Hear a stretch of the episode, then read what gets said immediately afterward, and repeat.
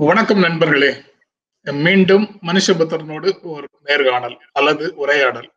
அவரோடயே பேசலாம். வணக்கம் வணக்கம் வணக்கம் மனுஷ். வணக்கம் ஜென்ரான் சார் வணக்கம். நலமா? நலம் நலம் நலம். மகிழ்ச்சி சார் ரொம்ப மகிழ்ச்சி. போன வாரம் உங்களோட உரையாடியது குறித்து ஏராளமான எதிர்வினைகள் இருந்தன. நிறைய பேர் கருத்து தெரிவிச்சாங்க. அதுல ஒரு குறிப்பான ஒரு விஷயம் என்னன்னா தொலைக்காட்சியில பேச ஆரம்பிச்ச உடனேயே கோபமாக பேசக்கூடிய மனுஷபுத்திரன் ரொம்ப அமைதியாகவும் நெகிழ்ச்சியாகவும் பேசினாரு அப்படின்னு போன வார உங்களுடைய நேர்காணல் பத்தி சொல்றாங்க. எனக்கு அந்த இமேஜ் உங்களுக்கு தொலைக்காட்சியில நீங்க இப்படிதான் பேசுறீங்கிற இமேஜ் எப்படி வருது? அதை பற்றி நீங்க என்ன நினைக்கிறீங்க? அதாவது சார் புதுப்பேட்டை தனுஷ் மாதிரி தான் சார் இது வந்து. என்னன்னா நம்ம முதல்ல கத்திய தூக்கலன்னா எதிரி நம்மளை கொண்டுருவான் அவ்வளவுதான் லாஜிக்கு அதனால உரையாடுகிற களம் உரையாடுகிற பொருள் யாரோட உரையாடுறோம்? அதுதான் நம்மளுடைய உடல் மொழியையும் நம்முடைய சொல்லையும் அணுகுமுறையும் தீர்மானிக்குது.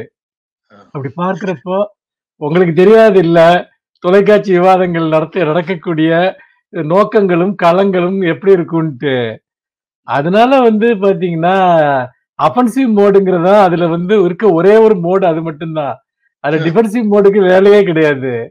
ஆனா அதுக்கும் நான் முழுக்க முழுக்க என்னுடைய இயல்புல உங்களோட உரையாடுறதுக்கு ரொம்ப டிஃபரன்ஸ் இருக்கதான் செய்யும். அது வந்து அந்த கேம் அதை தீர்மானிக்குது. அது உண்மையிலே தொலைக்காட்சி விவாதம்ங்கிறது ஒரு மிகப்பெரிய கேம் அது. அந்த கேம் தான் என்னுடைய ஒரு அணுகுமுறையை தீர்மானிக்குது. இங்க அந்த கேமுக்கு வேலை இல்லை. அதனால நிச்சயமா முற்றிலுமா அது டிஃப்ரெண்டா இருக்குதுங்கிறது ஆச்சரியப்படுறதுக்கு ஒண்ணு இல்ல. இல்ல அந்த அந்த கேம் அல்லது அந்த களம் அப்படின்னு சொல்றீங்களே விவாத களம் அப்படின்னு சொல்றீங்கல்ல அந்த விவாத களம் வந்து ஏதோ ஒரு நாள்ல அந்த ஒரு விவாதத்துல முடித்து போற விஷயமா? ஒவ்வொரு தடவையும் நீங்க தான் அஃபென்சிவ் எடுத்து எதிரில் இருக்கக்கூடியவர்களை வென்றே ஆகணும்னு ஏதேனும் கட்டாயம் இருக்குதா? கருத்து பரிமாற்றத்தோட அதை நிறுத்திக்க முடியாதா? இல்ல என்ன பிரச்சனைன்னா கருத்து பரிமாற்றம் நிகழக்கூடிய ஒரு களமாக இருந்தால் நீங்க சொல்ற எல்லாமே உண்மையானது. எங்க கருத்து பரிமாற்றம் நடக்குது விவாதங்கள்ல? கருத்துக்களுக்கோ உண்மைகளுக்கோ எங்க இடம் இருக்கு? உங்களுக்கு உங்களுக்கு தெரியாத சட்டம் ஒன்றும் இல்லைன்னு வடிவேல் சொல்ற மாதிரி தான் நான் சொல்ல வேண்டியிருக்கு. அப்படி பாக்குறப்போ இந்த விஷயத்துல வந்து ஒரு ஒரு லாஜிக்கலா வந்து நம்ம ஒரு ஆர்குமெண்ட்டை முன்வைக்கிறோம். பதிலுக்கு இன்னொருத்தர் லாஜிக்கலா பேசுறாங்கன்னா பிரச்சனை இல்லை. ஒருத்தர் அடுக்கடுக்கா பொய்களை சொல்றாங்க இல்ல அவதூறுகளை சொல்றாங்க அப்படிங்கிறப்போ நமக்கு கிடைக்கக்கூடிய மூணு நாலு நிமிஷத்துக்குள்ள அந்த லாஜிக்கலான எக்ஸ்பிளனேஷனுக்கு நேரமே இருக்காது. இப்போ ஒரு மணி நேரம் ஒரு டிபேட் நடக்குதுன்னா எனக்கு கிடைக்கக்கூடியது அதிகபட்சம் ஏழு நிமிஷமா இருக்கலாம் ஆறு நிமிஷமா இருக்கலாம். இதற்குள்ளார குற்றச்சாட்டுகளுக்கு பதில் சொல்லணும் எங்களுடைய தரப்பை சொல்லணும் அங்க சொல்லப்படுற பல்வேறு விதமான கேமை விளையாடணும். அது உண்மையிலே ஒரு ரொம்ப டயர்டாக்கக்கூடிய ஒரு விளையாட்டு தான் அதுன்னு சொல்லலாம் வந்து. அப்படி பாக்குறப்போ அதுக்குள்ளார வந்து ஒரு நான் நிறைய நேரம் வந்து பாத்தீங்கன்னா என்னுடைய விவாதங்களை கவனிச்சா ஃபர்ஸ்ட் ரவுண்ட்ல நான் வந்து அவ்வளவு அஃபென்சிவா போக மாட்டேன். ஆனா நம்ம எதிர்த்தரப்பினர் பேச ஆரம்பிச்ச உடனே நான் என்னுடைய ஒரு இயல்பான அணுகுமுறை சரி வராதுங்கிறது எனக்கு புரிஞ்சிடும் அப்போ அதுல வேற ஒரு மொழி தேவைப்படுகிறது. நான் உண்மையிலேயே இந்த மாதிரியான மோட்ல நான் உரையாட விரும்புறது இல்லை அந்த அஃபென்சிவ் மோட்ல ஆனா அவங்க எனக்கு கொடுக்குற ஒரே ஒரு சாய்ஸ் அது மட்டும்தான். வேற சாய்ஸே இங்க இருக்கிறது இல்லை இல்ல இந்த அஃபென்சிவ் மோடு இந்த அஃபென்சிவ் மோடுக்கு போறத சொல்றீங்கல்ல அந்த நிலைக்கு நீங்க வருவதற்கு காரணம் எதிர்த்தரப்புல இருக்கக்கூடிய விருந்தினர்களா? இல்ல எங்களை மாதிரி நெறியாளர்களா? அல்லது அந்த பிரச்சனையினுடைய தீவிரமா? எது உங்களை அந்த மாதிரி தள்ளுது அப்படின்னு நினைக்கிறீங்க? இப்ப ஒரு உதாரணத்துக்கு ஒண்ணு சொல்றேன் பாருங்க. இன்னைக்கு நேற்று வந்து சசிகலா சொல்றாங்க வந்து பாத்தீங்கன்னா பொது எதிரியை வந்து வீழ்த்துவோம் அப்படின்ட்டு. இன்னைக்கு வந்து டிடிவி தினகரன் காலையில சொல்றாரு வந்து திமுகவை வீழ்த்துறது தான் நம்ம எல்லாருடைய லட்சியம்னு சொல்றாரு. இன்னைக்கு சாயந்தரத்துல இருந்து எல்லா ஊடகங்களையும் நெறியாளர்கள் எங்களை நோக்கி ஒரு கேள்வியை கேட்பாங்க. சசிகலாவை பார்த்து திமுக பயப்படுதான்ட்டு. ஏன்னு கேட்டீங்கன்னா கருணாஸ் வரைக்கும் கேட்டாங்க வந்துட்டு கருணாசை பார்த்து திமுக பயப்படுதான்னு கேட்காது ஒண்ணுதான் பாக்கி. அப்படி பாக்குறப்ப இதுல என்னன்னா அந்த சமயத்துல நான் ப்ரொவோக் ஆகுறேன். நான் ப்ரொவோக் ஆகி தான் பதில் சொல்ல முடியும். ஏன்னு கேட்டீங்கன்னா அதுல ஒரு லாஜிக் இல்லை. அதே அப்ப இது சில சமயங்கள்ல வந்து ஒரு கருத்து சார்ந்து பேசக்கூடிய விருந்தினர்களும் இருக்காங்க. அப்படி விருந்தினர்கள் இருக்கப்போ வந்து பாத்தீங்கன்னா அவங்க கிட்ட நான் பெரும்பாலும் நான் ஒரு பொறுமையா வந்து நான் ஒரே இடத்த செஞ்சிருக்கேன். இப்ப அதிமுகவுல இருந்து உதாரணமா செம்மலை வர்றாருன்னு வச்சுங்க அவர்கிட்ட பெருசா எனக்கு ஒரு கன்ஃபன்டேஷன் வராது. ஆனா இப்ப சிவசங்கரி மாதிரி ஒருத்தர் வர்றப்போ முதல் வார்த்தையில இருந்தே எனக்கு வந்து பிரச்சனை ஆரம்பிச்சிடும் அப்போ அவங்களுடைய அணுகுமுறையோட சேர்ந்த ஒரு விஷயம் தான் அது. ஏன்னா நான் அங்க போய் பேசுறப்ப நான் ஒரு தனி மனுஷனா போகல. என்னுடைய கட்சிக்காக போறேன். இந்த கட்சிக்கு பின்னாடி இருக்கக்கூடிய லட்சக்கணக்கான தொண்டர்களுடைய பிரதிநிதியா நான் இங்க போறேன். அப்படி பாக்குறப்போ எந்த நிலையிலையும் என்னுடைய கட்சியையோ தலைவரையோ நான் விட்டு கொடுக்க முடியாது அந்த இடத்துல. அதுதான் மிக முக்கியமான ஒரு விஷயம். அப்- அப்படி அது அடிப்படையில பாக்குறப்போ இது எல்லாமே முழுக்க முழுக்க முழுக்க ஒரு சில சமயத்துல நெறியாளர்கள் வந்து ஒரு ஸ்டீரியோ டைப்பா சில கேள்விகளை திரும்ப திரும்ப கேட்டிருக்காங்க வந்து. இப்ப நான் குறிப்பிட்டு சொன்ன மாதிரி. அது அப்படி அப்பெல்லாம் வந்து பாத்தீங்கன்னா நான் பொறுமை இழந்து போறேன். ஏன்னா நேற்று தான் அந்த கேள்விக்கு பதில் சொல்லியிருப்பேன். அதே நெறியாளர்கிட்ட நாலு நாளைக்கு முன்னாடி நான் பதில் சொல்லியிருப்பேன். திரும்ப வர கேட்குறப்போ இந்த கேமை வந்து பார்த்தீங்கன்னா நான் அதே மாதிரி பொறுமையாக என்னால் விளையாட முடியல. அது வந்து நான் திரும்ப அப்போ வந்து நான் வேற ஒரு கார்னர் பண்ணும்படியா ஒரு விஷயத்தை கேட்க வேண்டியிருக்கு. அந்த structure of the structure of the ப்ரோக்ராமே இப்படித்தானே இருக்கு. அதனால வந்து நீங்க லட்சக்கணக்கான தொண்டர்களை பிரதிநிதித்துவப்படுத்துற மாதிரி ஒவ்வொரு நொடியும் இருக்க முடியுமா? அப்படின்னு நான் எனக்கு ஒரு கேள்வி வருது. ஒவ்வொரு நொடியும் அப்படியே கான்சியஸா இருக்க முடியுமா? இயல்பாக ஒரு மனிதனாக அங்க வெளிப்படுவதற்கான வாய்ப்பே இல்லையா? தலைவரை தலைவரை டிஃபெண்ட் பண்ணணும் தொண்டர்களுடைய பிரதிநிதியாக இருக்கணும் அப்படிங்கிறது எல்லாமே வந்து உங்களை போட்டு அழுத்துற மாதிரி இருக்காதா? இல்ல அதாவது அரசியல்ங்கிறது வந்து பாத்தீங்கன்னா அது உண்மையிலேயே மிக கடினமான ஒரு பணி சார். எந்த களத்துல அரசியல்ல வேலை செஞ்சாலும் சரி அது ரொம்ப ரொம்ப ச- சவாலான கடினமான ஒரு பணி. உண்மையிலேயே அரசியல் களம்ங்கிறது பல சமயத்துல வந்து ஒரு பூ- ஒரு யுத்தத்துக்கு நிகரான ஒன்னாதான் இருந்திருக்கு. அப்படி பாக்குறப்போ நம்மளுடைய ஒவ்வொரு நிமிஷமும் நம்முடைய ஒவ்வொரு எடுத்து வைக்கிற ஒவ்வொரு அடியிலையுமே வந்து எத்தனையோ கவனம் இப்போ ஒன்றும் இல்லை வாய் தவறி சொல்லக்கூடிய ஒரு வார்த்தை ஒரு தவறான வார்த்தை ஒட்டுமொத்தமான ஒரு இயக்கத்துக்கே கூட பாதிப்பை ஏற்படுத்திடலாம். இன்னைக்கு இருக்கக்கூடிய சோஷியல் மீடியா மீடியா இருக்கக்கூடிய உலகத்துல. அப்போ நான் அதை ரொம்ப கான்சியஸா அந்த இடத்துல செயல்பட வேண்டியிருக்கு. இன்னொரு புறம் நீங்க பாத்தீங்கன்னா ஒரு இந்த க- இயக்கத்தின் மீது சொல்லப்படுகிற அவதூறுகளையோ உண்மைக்கு புறம்பான விஷயங்களையோ உடனுக்குடன் நான் மறுக்க வேண்டியிருக்கு. அப்படி மறுக்கிறதுக்கு போதுமான அவகாசம் இல்லாத சூழ்நிலையில நான் பல்வேறு விதமான ஒரு யுத்திகளையும் அணுகுமுறைகளையும் இங்க பயன்படுத்த வேண்டியிருக்கு. இதுல வந்து பெரும்பாலும் திமுகவுக்கு சாதகமான சூழல் என்பது ஊடகங்கள்ல பத்து வருஷமா இருந்ததே இல்லை. நாங்க போராடித்தான் எங்களுக்கான ஒரு ஸ்பேஸ் அங்கே உருவாக்க வேண்டியிருக்கு உரையாடல்கள்ல. அப்படி பாக்குறப்போ ஏன்னா இப்ப நாங்க எங்க தரப்புல நாங்க ஒருத்தர் இருந்தாங்கன்னா எங்களுக்கு எதிராக மூணு பேர் இருப்பாங்க. அப்படிதான் சில சமயம் நெறியாளரும் சேர்ந்து நாலு பேரா கூட இருப்பாங்க. இது எல்லாமே சேர்ந்து சில சமயங்கள்ல வந்து ஒரு அக்ரஸிவா செயல்பட வேண்டிய ஒரு சூழலை உருவாக்குது. இந்த இந்த கண்டிஷனிங் தான் பிரச்சனை. இந்த கண்டிஷனிங் தான் பிரச்சனை. அது இல்லைன்னா வந்து ரொம்ப சமாதானமா பல உரையாடல்களை நிகழ்த்தலாம். இல்ல நீங்க இப்படி சொல்றீங்க. பத்து வருஷமா திமுகவுக்கு எதிரான மனநிலையே அங்க இருக்குது அப்படின்னு சொல்றீங்க. ஆனா நீங்க நீங்க கலந்து கொண்ட விவாதங்களை நடத்திட்டு இருக்கிற நெறிப்படுத்துற பெரும்பாலான நெறியாளர்களை திமுகவோட ஆதரவாளர்கள்னு பொது வழியில பயங்கரமா பகிரங்கமா குற்றம் சாட்டிக்கிட்டு இருக்கிறாங்க. அதை எப்படி பாக்குறீங்க? நீங்க ஒரு சொல்றது ஒன்றாக இருக்கிறது வெளியில நடக்கிறது ஒன்றாக இருக்கு இல்ல என்ன பிரச்சனைன்னா எங்கள்ட்ட பேருக்கு நாலு கேள்விகளை கேட்கறது கூட அவங்களால தாங்கிக்க முடியல. இதுதான் அவங்களுடைய பிரச்சனை. இப்ப அவங்க என்னன்னா வட இந்திய ஊடகங்கள் மாதிரி முழுக்க முழுக்க வந்து தமிழ் ஊடகங்கள் செயல்படணும்னு அவங்க எதிர்பார்க்கிறாங்க. இவங்க இங்க வந்து இங்க இருக்க பல ஊடகவியலாளர்கள் அப்படி செயல்பட மாட்டாங்கன்னு நான் சொல்லல. ஆனா தமிழக மக்கள் அதை ஏத்துக்க மாட்டாங்க. அந்த ஷோஸை மக்கள் புறக்கணிச்சிருவாங்க. அதனால ஒரு குறைந்தபட்ச பேலன்ஸ் அவங்க பண்ண வேண்டியிருக்கு. இதுல என்ன பிரச்சனை அப்படின்னு சொன்னா வி- ஒரு விவாதத்துல ஊடகங்களுக்கான தலைப்புகளை தேர்ந்தெடுக்கிறதுல இருந்து ஆரம்பிச்சு பெரும்பாலும் அது திமுகவுக்கு எதிராக தான் இருந்திருக்கு. எப்பவுமே தமிழ் ஊடகங்களுக்கு ஒரு பெரிய கிரைசிஸ் என்னன்னு கேட்டா திமுகவுக்கு மாற்றா யாரையாவது கொண்டு வந்துட முடியுமா? யாரையாவது ஃபோக்கஸ் பண்ணிட முடியுமா? யார் அரசியலுக்கு வந்தாலும் சரி அவங்க அரசியல் கட்சியே ஆரம்பிக்கிறனாலும் சரி இல்ல கட்சியை ஆரம்பிக்கிறேன்னு சொன்னாலும் சரி அவங்கள பத்தி ஒரு மிகப்பெரிய ஃபோக்கஸ் உருவாக்குவாங்க. ஆனா நாங்க எத்தனையோ போராட்டங்கள் நடத்துவோம். மக்களுக்கான எத்தனையோ பிரச்சனைகளை தலையிடுவோம். அது நூத்தருக்கு நூத்துல ஒரு பங்கு கவனம் கூட கிடைக்காது. இப்ப இந்த மூணு நாளா பாருங்க சசிகலாவுடைய வருகையை ஒட்டி எல்லா சேனல்களும் ஒரு டுவெண்ட்டி ஃபோர் ஹவர்ஸ் லைவ் பண்ணிட்டு இருக்காங்க ஒரு ஒரு பொலிட்டிக்கல் நியூஸுங்கிற மாதிரி அதை கவர் பண்றதை பத்தி எனக்கு எந்த பிரச்சனையும் இல்லை. ஆனா இது ஒரு வரலாற்று சம்பவமா? இது ஒரு வரலாற்று நிகழ்வா? அப்ப சசிகலாங்கிற பிம்பம் ஏன் கட்டமைக்கப்படுகிறது? இந்த அசைன்மெண்ட்டை ஊடகங்களுக்கு யார் கொடுத்திருக்காங்க? அப்படிங்கிற கேள்வியை நான் கேட்கத்தான் செய்வேன். ஊடக ஊடகங்களுக்கு அப்படி ஒரு அசைன்மெண்ட் இருக்கிறதாக நீங்க வந்து அனுமானிக்கிறீங்க அல்லது கற்பனையில வந்திருக்கிறீங்க அப்படின்னு நான் உங்ககிட்ட கேட்கலாம்ல. நீங்க மட்டும் இல்ல. அதாவது இபிஎஸ்ஐ எதிர்க்கக்கூடிய அல்லது அதிமுகவை எதிர்க்கக்கூடிய ஒரே கட்சி நாங்களாகத்தான் இருக்கணும் அப்படின்னு ஒரு மனநிலை நீங்க பேசும்போது வெளிப்படுகிறதோ அப்படின்னு நான் நினைக்கிறேன். நீங்க மனுஷபுத்திரன் பேசுனதாக மட்டும் இதை கேட்கல. அதாவது சூர்யா சமூக நீதிக்காக சில பிரச்சனைகளுக்காக நடிகர் சூர்யா குரல் கொடுத்தாலும் உங்களுடைய ஆதரவாளர்கள் தரப்பிலிருந்து கடுமையான எதிர்வினைகள் வருது. இதெல்லாம் நீங்க அன்னைக்கு பேசுனீங்களா இன்னைக்கு பேசுனீங்களான்னு உடனடியாக அவரை போட்டு காய்ச்சிடுறாங்க. இது வந்து நாங்க மட்டும்தான் இதுக்கு பேசுவோம். ஏகபோகம் மனாப்பொலி நாங்க மட்டும்தான் இதெல்லாம் பேசுவதற்கு அப்படிங்கிற ஒரு மனநிலை வருது. இன்றைக்கு சசிகலா உங்களோட ஸ்கிரீனை ஷேர் பண்றத அதே மாதிரி உங்களால ஏற்றுக்கொள்ள முடியாமல் தான் நீங்க கடுமையான குற்றச்சாட்டுகளை முன்வைக்கிறீங்களோன்னு நான் நினைக்கலாம். அதற்கு வாய்ப்பு இருக்கு. ஏன்னா தொடர்ந்து ஒன்றிரண்டு ஃபேஸ்புக் போஸ்ட் கூட நீங்க போட்டிருக்கீங்க. நான் பார்த்தேன். அது கிட்டத்தட்ட அப்படித்தானா? இது ஒரு நல்ல கேள்வி சார். இதுல வந்து ஒரு விஷயம் பாருங்க.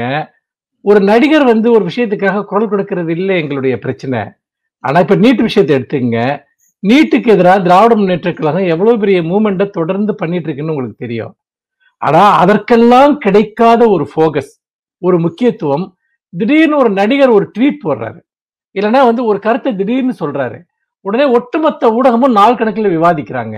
இந்த ப்ரோக்ராம் இந்த அரேஞ்ச்மெண்ட் எதை குறிக்குதுங்கிற கேள்வி எழுப்பத்தான் நான் செய்வேன். நான் ஒரு அரசியல் செயல்பாட்டாளன். அப்போ ஒரு ஒரு பெரிய மூமெண்ட் இதுக்காக தொடர்ந்து வேலை செஞ்சுக்கிட்டே இருக்கும். நீதிமன்றத்துக்கு போறோம். வழக்குகள் போடுறோம். மக்களை திரட்டி போராட்டங்கள் நடத்துறோம். இவ்வளவு சட்டசபையில தீர்மானங்களை கொண்டு வர்றதுக்கு வந்து பாத்தீங்கன்னா அழுத்தம் கொடுக்குறோம். எங்களுக்கு கிடைக்காத இந்த போகஸை ஒரு நடிகர் மேல நீங்க ஏன் திருப்புறீங்கன்னா நியூ பிளேயர்ஸை நீங்க தொடர்ந்து கொண்டு வர்றதுக்காக படாத பாடுபடுறீங்க இப்ப ரஜினிகாந்த் வந்து அவர் எவ்வளவோ தூரம் வந்து என்னை விட்டுருங்கன்னு கதர்னா கூட ஒரு புறம் பிஜேபி இன்னொரு புறம் ஊடகங்கள். அவருடைய ஒவ்வொரு கையசைவையும் கண்ணசைவையும் வந்து பாத்தீங்கன்னா டீகோட் பண்றீங்க. கமலஹாசன் போடுற யாருக்குமே புரியாத ஒவ்வொரு ட்வீட்டை எடுத்துக்கிட்டு நீங்க டீகோட் பண்றீங்க. ஆனா ஒரு தலைவர் வந்து தினமும் ஒரு அறிக்கை கொடுக்குறாரு. தினமும் ஒரு பிரச்சனை இது ஒரு இஷ்யூ எழுப்புறாரு. நீங்க இது ரெண்டையும் கம்பேர் பண்ணி பாருங்க. கடந்த ஒரு வருடத்துல ஒரு பிரதான எதிர்க்கட்சி முன்வைத்த பிரச்சனைகளுக்காக ஊடகங்கள் விவாதித்ததையும் ரஜினி கமல் இப்படி இது இப்படி நிறைய ஒரு புதுசா வந்து சூர்யா இப்படி யாரை வேணாலும் எடுத்துங்க நீங்க. இவர்களுக்காக கொடுக்கப்பட்ட விவாத நேரங்களையும் ஒப்பிட்டு பாத்தீங்கன்னா இதுக்கு பின்னாடி ஒரு ப்ரோக்ராம் இருக்கு. எதிர்கட்சிட்ட இருந்து போகஸ மாத்தணுங்கிறது. ஒரு அரசியல் ஒரு நியூ பிளேயர் ஒரு அரசியல் களத்துல அவர் நின்று அதை செஞ்சிருந்தா கூட அதுக்கு ஒரு மீனிங் இருக்கு. அப்போ நீங்க ஏன் இந்த போகஸ மாத்துறீங்கிற கேள்வியை நான் கேட்கத்தான் செய்வேன். ஒரு அரசியல் நீங்க கேட்கறதுல எந்த விதமான தவறும் இல்லை. நீங்க கேட்கிறத நான் புரிந்து கொள்கிறேன் நீங்கள் கேட்கிற எல்லா கேள்விகளுக்கும் பதில் சொல்ல வேண்டியது ஊடகங்களுடைய பொறுப்பு. நான் ஒரு ஊடகவியலாளராக நான் எங்கேயும் வேலை பார்க்கலனாலும் நான் ஊடகவியலாளராக ஏன் என்ன நடக்குதுன்னு புரிந்து கொண்டதே உங்களோட பகிர்ந்து கொள்றதுல எனக்கு எந்த விதமான சிக்கலும் இல்லை. அதே சமயத்துல அரசியல் எதிர்கட்சி தலைவராக அரசியல் செயல்பாட்டாளராக அப்படின்னு நீங்க சொல்றீங்கல்ல நான் எனக்கு அதுல வரக்கூடிய ஒரு சின்ன சந்தேகத்தை உங்ககிட்ட கேட்கிறேன் சாதாரண செயல்பாட்டாளர்கள் அரசியல் செயல்பாட்டாளர்கள் அல்லது தனி மனிதர்கள் அல்லது அறிவுஜீவிகள் அப்படின்னு அழைக்கப்படுகிறவர்கள். அவர்கள் அல்லது சிறிய அரசியல் அமைப்புகள் குழுக்கள் அல்லது சிறிய கட்சிகள் இவங்க தான் வந்து இது போன்ற விஷயங்கள்ல முதல்ல பிரச்சனையை எடுக்கிறாங்கங்கிறது ஒரு ஃபேக்டரா இருக்கு. அப்போ அவர்களுக்கு அப்போது ஊடகங்கள்ல முக்கியத்துவம் கொடுக்க கிடைக்கிறது இல்லை அவங்களுக்கு என்ன கிரீவன்சஸ் உள்ளுக்குள்ள இருக்குன்னா ஸ்டாலின் இந்த அறிக்கை வந்த உடனே செய்தியில உடனடியாக அது இடம்பெற்று விடுகிறது. திமுக இருந்து ஆர் எஸ் பாரதி பேசிட்டாருன்னா உடனடியாக இடம்பெற்று விடுகிறது. அப்படின்னு பொலிட்டிக்கலா மக்களிடத்துல செல்வாக்கு பெற்ற கட்சிகளாக திமுக அண்ணா திமுக ரெண்டு பேர்ல யாராவது ஒருத்தர் பேசுனா ஊடகங்கள்ல முக்கியத்துவம் கிடைக்குது. ஆனா இதற்காக நாங்க பேசியிருக்கோம். முதல்ல மக்களை திரட்டி இருக்கிறோம் ஆனா எங்களுக்கு எந்த விதமான இடமும் கிடைக்கிறதே இல்லை அப்படின்னு அவங்க சொல்றாங்க.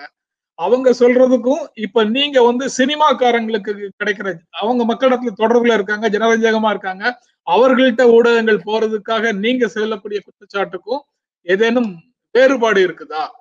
நிச்சயமா இருக்கு சார். அது ஒரு நல்ல கேள்வி. எப்படின்னு கேட்டீங்கன்னா இப்ப உதாரணமா தமிழ்நாட்டுல கடந்த சில வருஷங்கள்ல பல்வேறு சிறு குழுக்கள் மூலமா சுற்றுச்சூழல் சார்ந்த பிரச்சனைகள் வந்து பாத்தீங்கன்னா முன்னிலைப்படுத்தப்பட்டுச்சு. பல போராட்டங்கள் கூட இங்க நடந்திருக்கு. ஒரு அரசியல் கட்சி ஒரு பிரதான அரசியல் கட்சி என்ன பண்ணணும்னு கேட்டீங்கன்னா ஒரு சமூகத்துல ஏற்படக்கூடிய பல்வேறு விதமான மக்கள் தரப்பினருடைய குரல்களையும் பிரச்சனைகளையும் ரெப்ரசன்ட் பண்றதா ஒரு அரசியல் கட்சியோட வேலை. அப்படி பாக்குறப்போ இப்போ ஒரு கட்டத்துல மதுவிலக்கை வந்து பாத்தீங்கன்னா தன்னுடைய ஒரு கொள்கையா வந்து பாத்தீங்கன்னா திமுக கையில் எடுக்கிறாங்க போன எலெக்ஷன் டைம்ல இப்போ வந்து என்ன- அதுக்கு காரணம் என்னன்னா தமிழ்நாட்டுல தொடர்ச்சியா நடந்த மூமெண்ட்ஸ் வந்துட்டு. இன்னும் இப்ப இந்த இதுல பாத்தீங்கன்னா நாங்க சுற்றுச்சூழலுக்கு பாதுகாப்புக்காகவே ஒரு அணியையே நாங்க கட்டுறோம். இந்த அணியை வந்து ஏன் கட்ட வேண்டிய தேவை ஏற்படுகிறது அப்படின்னு பாத்தீங்கன்னா தமிழ்நாடு முழுக்க சுற்றுச்சூழல் சார்ந்த பிரச்சனைகள் தொடர்பான போராட்டங்கள் ரொம்ப தீவிரமடைஞ்சிட்டு வருது. இதெல்லாம் செய்யறதுக்கு முக்கியமான காரணம் என்னன்னா இப்ப யார் வேணாலும் தெருவில் இறங்கி போராடலாம். அதற்கான மதிப்பு அதற்கு இருக்கிறது. அது தூத்துக்குடி பிரச்சனையா இருக்கலாம் அது ஸ்டெர்லைட் பிரச்சனையா இருக்கலாம் வேற எந்த விதமான ஒரு இஷ்யூவா இருக்கலாம். ஆனா மாற்றத்தை கொண்டு வருவதற்கான அதிகாரம் என்பது அரசியல் அதிகாரத்தின் மூலமாகத்தான் கிடைக்கிறது. இப்போ பார்லிமெண்ட்ல பார்லிமெண்ட்ல ஒரு தீர்மானம் வருது. அந்த தீர்மானத்தை யார் எதிர்க்க முடியும்? அங்க எங்க எம்பிக்கள் இருந்தா எதிர்க்கலாம். சட்டசபையில் ஒரு விஷயம் கொண்டு வரப்படுது. எங்க எம்எல்ஏக்கள் இருந்தா எடுக்கலாம். இப்ப நாங்க வந்து பாத்தீங்கன்னா ஒரு வலிமையான உங்களுக்கு தெரியும் திரா- திராவிட முன்னேற்ற கழகத்தினுடைய வழக்கறி வழக்கறிஞர் அணி என்பது ஒரு மிகப்பெரிய ஒரு வலிமையான ஒரு அணி. நாங்கள் போட்ட பல வழக்குகள் என்பது அரசினுடைய பல கொள்கை முடிவுகளை தடுத்து நிறுத்திச்சுங்கிறது உங்களுக்கு தெரியும். அப்போ இந்த பிரச்சனைகள் சமூகத்துல பல்வேறு குழுக்கள் இதை உருவாக்குனா கூட நீதிமன்றத்திலோ சட்டமன்றத்திலோ பாராளுமன்றத்திலோ ஒரு வலிமையான அரசியல் கட்சி ஒரு எதிர்க்கட்சி தான் அதை ரெப்ரசென்ட் பண்ண முடியும். அந்த விதத்துல தான் ஒரு எதிர்கட்சி அந்த இஷ்யூவை கையில் எடுக்கிறப்போ அதுக்கு ஒரு பெரிய நாடு தலைவர் எவ்வளவு ஒரு முக்கியத்துவம் கிடைக்குது வந்து. ஏன்னா அந்த டிசிஷனை மாற்றக்கூடிய ஒரு வலிமை என்பது அரசியல் கட்சிகள் கையில தான் இருக்கு. நீங்க நம்ம ஜனநாயக அமைப்புல அதை தவிர வேற ஆப்ஷன் இருக்குதா எனக்கு தெரியல. அதனாலதான் வந்து அரசியல் கட்சிகள் மேல இந்த போக்கஸ் உருவாகுது.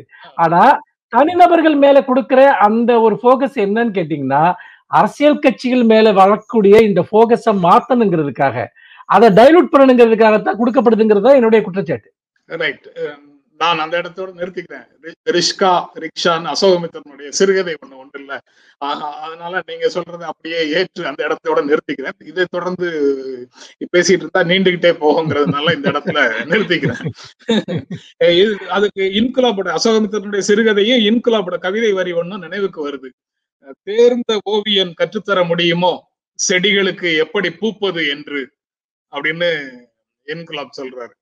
தேர்ந்த ஓவியன் கற்றுத்தர முடியுமோ செடிகளுக்கு எப்படி பூப்பது என்று நாங்க மீடியால உண்டானவங்க எதை பத்தி வேணுமானாலும் பேசலாம். ஆனா நீங்க சொன்ன மாதிரி அரசியல் அதிகாரத்தின் மூலமாகத்தான் எதையுமே செயல்படுத்த முடியும்.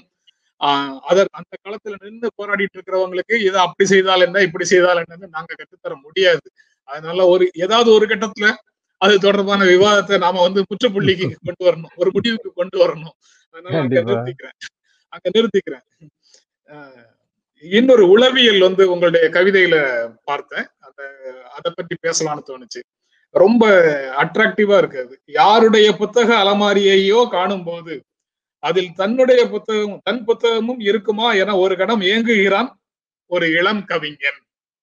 அப்படின்னு அந்த கவிதை இருக்கு.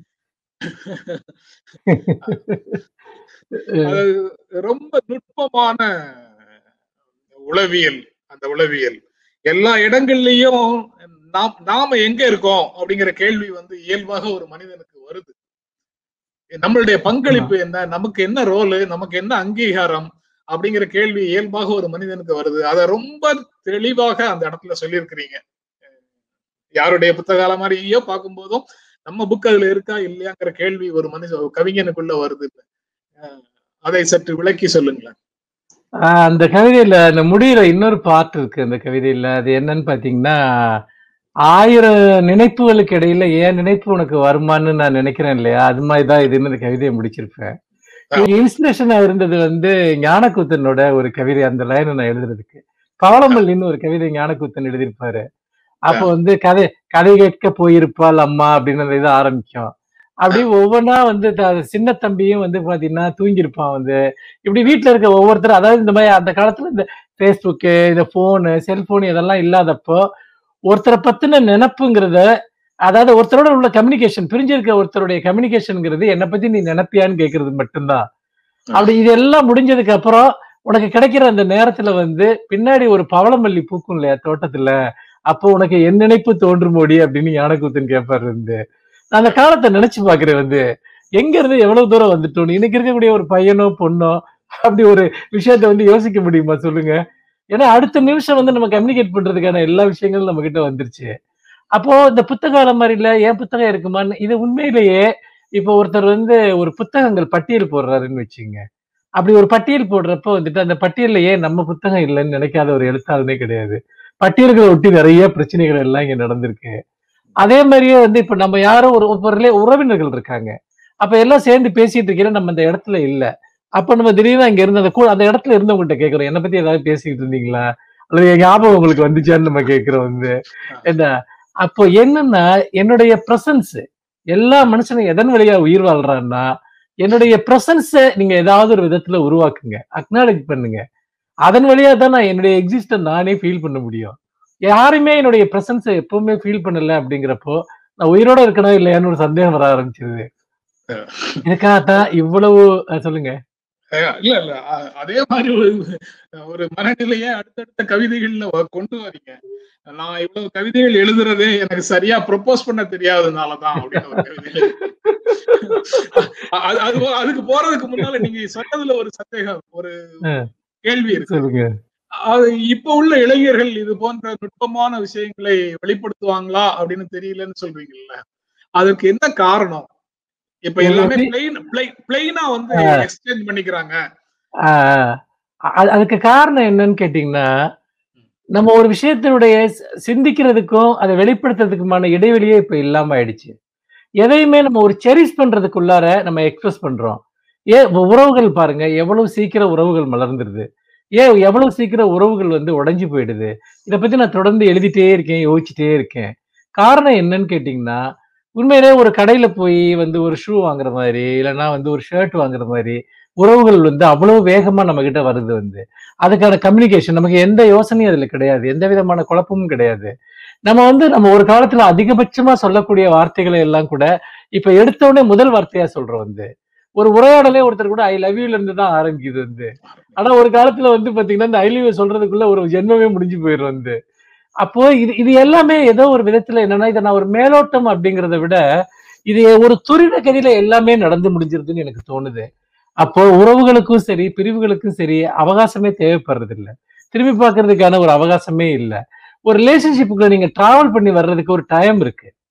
ஜேஜி சில குறிப்புகள்ல வந்து பாத்தீங்கன்னா ஒரு ஒரு வார்த்தை வரும். நீங்க வந்து ஒரு ஓவியத்தை வந்து ஒரு குறிப்பிட்ட இடத்துல ஒரு தூரத்துல ஒரு டிஸ்டன்ஸ்ல மாட்டினா தான் அந்த ஓவியம் உங்களுக்கு வந்து அது ஒரு சரியா உங்களுக்கு தெரியும்.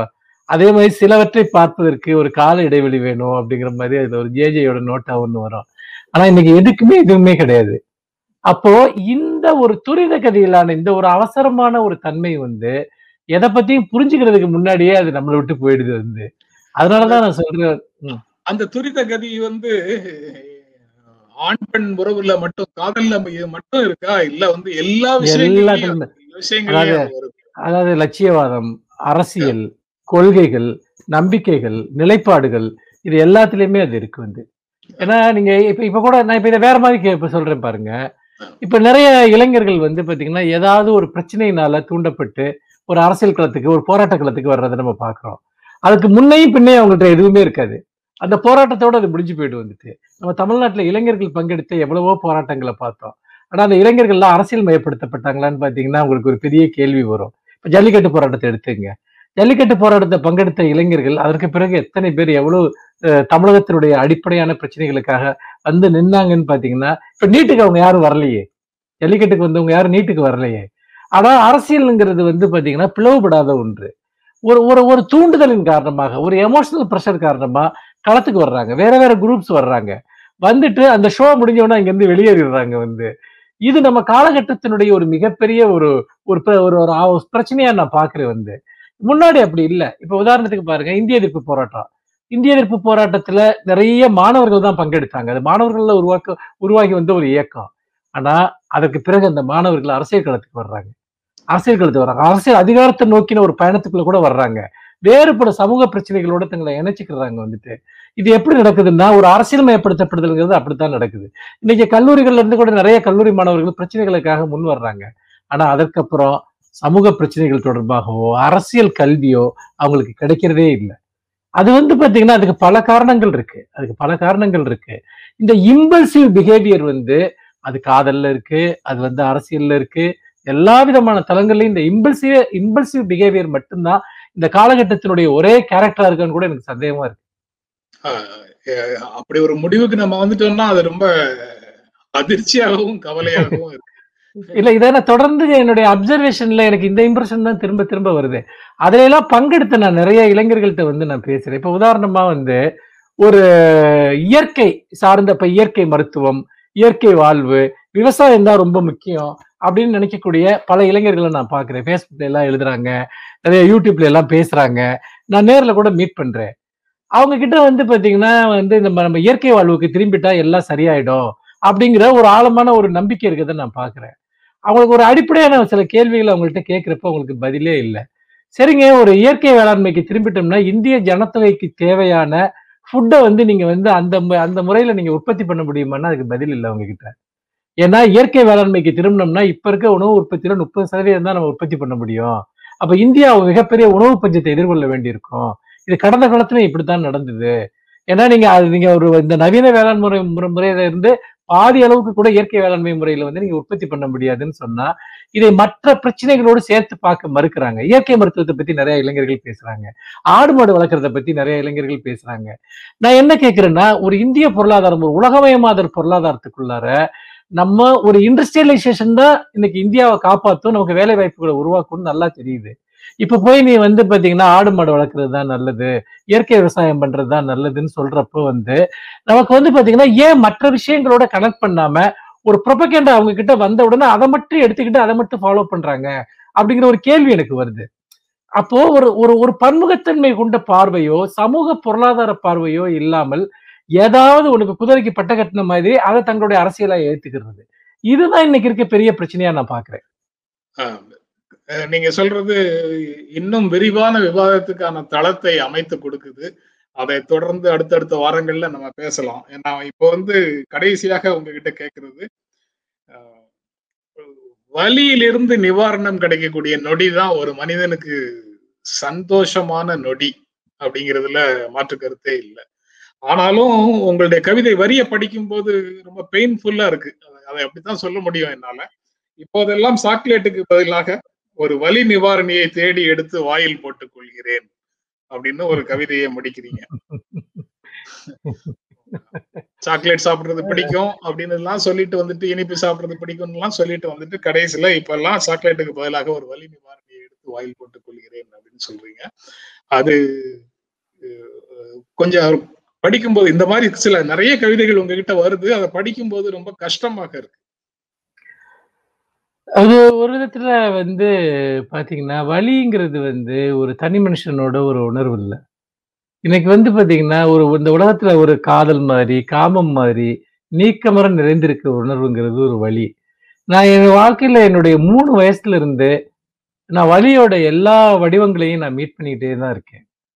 ஏன்னு கேட்டிங்கன்னா ஒரு உங்களுக்கு தெரியும் வந்து போலியோங்கிறது வந்து பாத்தீங்கன்னா ஒரு மிக மிக ஒரு கடு கடுமையான ஒரு குரூரமான ஒரு பாதிப்பை ஏற்படுத்தக்கூடிய ஒன்று. எல்லாரும் நினைக்கிறாங்க வந்து பாத்தீங்கன்னா ஒருத்தர் வந்து ஒரு நடக்க முடியாம வீல் சேர்ல இருக்கிறது தான் போலியோ அப்படின்னு. அது அப்படி கிடையாது. அது ரொம்ப ரொம்ப சின்ன பிரச்சனை இது ஒரு விதத்துல வீல் சேர்ல இருக்கிறது எனக்கு கம்ஃபர்டபுளா தான் இருக்கு. ஆனா என்ன பிரச்சனைன்னா அது ஏற்படுத்தக்கூடிய பெயின்ங்கிறது ரொம்ப ரொம்ப கடுமையானது. அது வேற சில உபாதைகள்னால வரக்கூடிய பெயினை கூட ரொம்ப அக்ர அக்ரவேட் பண்ணுது. இதை யாராவது ஒருத்தர் எழுதத்தானே வேணும் வந்துட்டு பாத்தீங்கன்னா வழியோட இத்தனை வடிவங்களை அப்புறம் என்னுடைய உளவியலை வந்து பாத்தீங்கன்னா இந்த வழி தான் தீர்மானிக்குது. இன்னும் பல சமயங்கள்ல என்னுடைய பல்வேறு அந்தரங்க உணர்வுகள் அதுதான் தீர்மானிக்குது. அப்ப வலிக்கும் மனித இயல்புக்கும் இடையில ஒரு தொடர்பு இருக்கு. நான் அதை கண்டுபிடிக்க முயற்சி பண்றேன் வந்து. ஒரு நகுலனோட ஒரு கதை ஒண்ணு இருக்கு. ரோகிகள் அப்படின்னு ஒரு கதை. இந்த அபண்டிசைட்டிஸ் பிரச்சனை அவருக்கு வந்துடும் வந்து. அப்போ ஒரு ஹாஸ்பிட்டல்ல வந்து அட்மிட் ஆயிருப்பாரு. அப்படி அட்மிட் ஆயிருக்கப்போ ஒரு விஷயத்த அவர் ஃபைன் பண்றாரு. தான் படிச்ச படிப்பு கல்வி எல்லாமே ஒண்ணுமே கிடையாது. அப்போ இந்த வழி வர்றப்ப நம்ம ஒரு அனிமலா மட்டும்தான் இருக்கும். ஒரு அடிபட்ட மிருகம் எப்படி வந்து அந்த வலியை பற்றி மட்டுமே அது ஃபீல் பண்ணிட்டு இருக்குமோ அதே மாதிரிதான் இங்க நம்முடைய சிந்தனைக்கும் நமக்குமான தொடர்புங்கிறது அருந்து போயிடுது. வலி மட்டும்தான் நம்முடைய மனமாக இருக்கிறது அப்படிங்கிறத இந்த ரோகிகள் கதையில சொல்லியிருப்பாரு அப்படி பாக்குறப்போ நம்ம பல சமயங்கள்ல வந்து வழிகளுக்கு பின்னாடி வந்து ஒரு தத்துவார்த்த பிரச்சனை இருக்கு. அதுக்கு நம்முடைய உலக பார்வையை அது தீர்மானிக்குது. நான் இதை ஒரு கிரீவன்சஸாவே எழுதல. வலி ஒரு மனித ஆன்மாவை ஒரு மனித மனதை ஒரு மனித சிந்தனையை எப்படி கட்டமைச்சிட்டே இருக்கு? அது எப்படி எல்லாத்துக்குள்ளேயும் ஊடுருவி இருக்குங்கிறத நான் கண்டுபிடிக்க முயற்சி பண்றேன். அதனால உண்மையிலே ஒரு வழியினால ஒரு வ- ஒரு வழியை எதிர்கொள்ளக்கூடிய எந்த மனுஷனுக்கும் அது ஏதோ ஒரு கணத்துல அது தன்னை பத்தின ஒரு வாக்கியமா அது இருக்கும்னு நான் நினைக்கிறேன். இது. இது ஒரு விதமா ஒரு இன்வென்ஷன் ஒரு கண்டுபிடிப்புக்காக தான் நான் இதை தொடர்ந்து எழுதிட்டே இருக்கேனே ஒழிய மத்தபடி வந்து நான் இப்போ இன்னொரு கவிதையில கூட எழுதினேன் வந்து ஒரு காமத்துக்கு கூட இன்னொருத்தரை பத்தின நினைப்பு தேவைப்படுது. ஒரு பசிக்கு யாராவது ஒருத்தர் சாப்பாடு தருவாங்க அப்படின்னு வந்துட்டு ஒரு உணர்வு ஏற்படுது. ஆனா வலி மட்டும் வந்து பாத்தீங்கன்னா அது ரொம்ப அது என்ன மட்டுமே சார்ந்திருக்கு. அந்த விதத்துல அது ரொம்ப பரிசுத்தமான ஒரு உணர்வா இருக்குன்னு. இது ஒரு சின்ன ஒரு ஃபிளாஷ் இது ஒரு சின்ன ஃபைண்டிங் இது. இந்த மாதிரி விஷயங்களுக்காக தான் நான் அந்த பெயினை பத்தி நான் திரும்ப திரும்ப எழுதிட்டே இருக்கேன். அதாவது சாதாரணமா காதலும் துக்கமும் மட்டும்தான் அந்தரங்கமான விஷயம்னு சொல்லுவாங்க. ஆனா வலி அதை எல்லாத்தையும் விட ரொம்ப ரொம்ப அந்தரங்கமான விஷயமாக இருக்கு. நகுலன் கதையோட ரொம்ப சிறப்பாக அந்த விஷயத்தை எல்லாருக்கும் உணர்த்துனீங்க. நன்றி மனுஷ். திரும்ப அடுத்த வாரம் தொடர்ந்து பேசலாம். சார். அடுத்த வாரம் சந்திப்போம். ரொம்ப மகிழ்ச்சி. நன்றி. நன்றி நன்றி. வணக்கம். வணக்கம். வணக்கம். மீண்டும் சந்திப்போம். நன்றி வணக்கம்.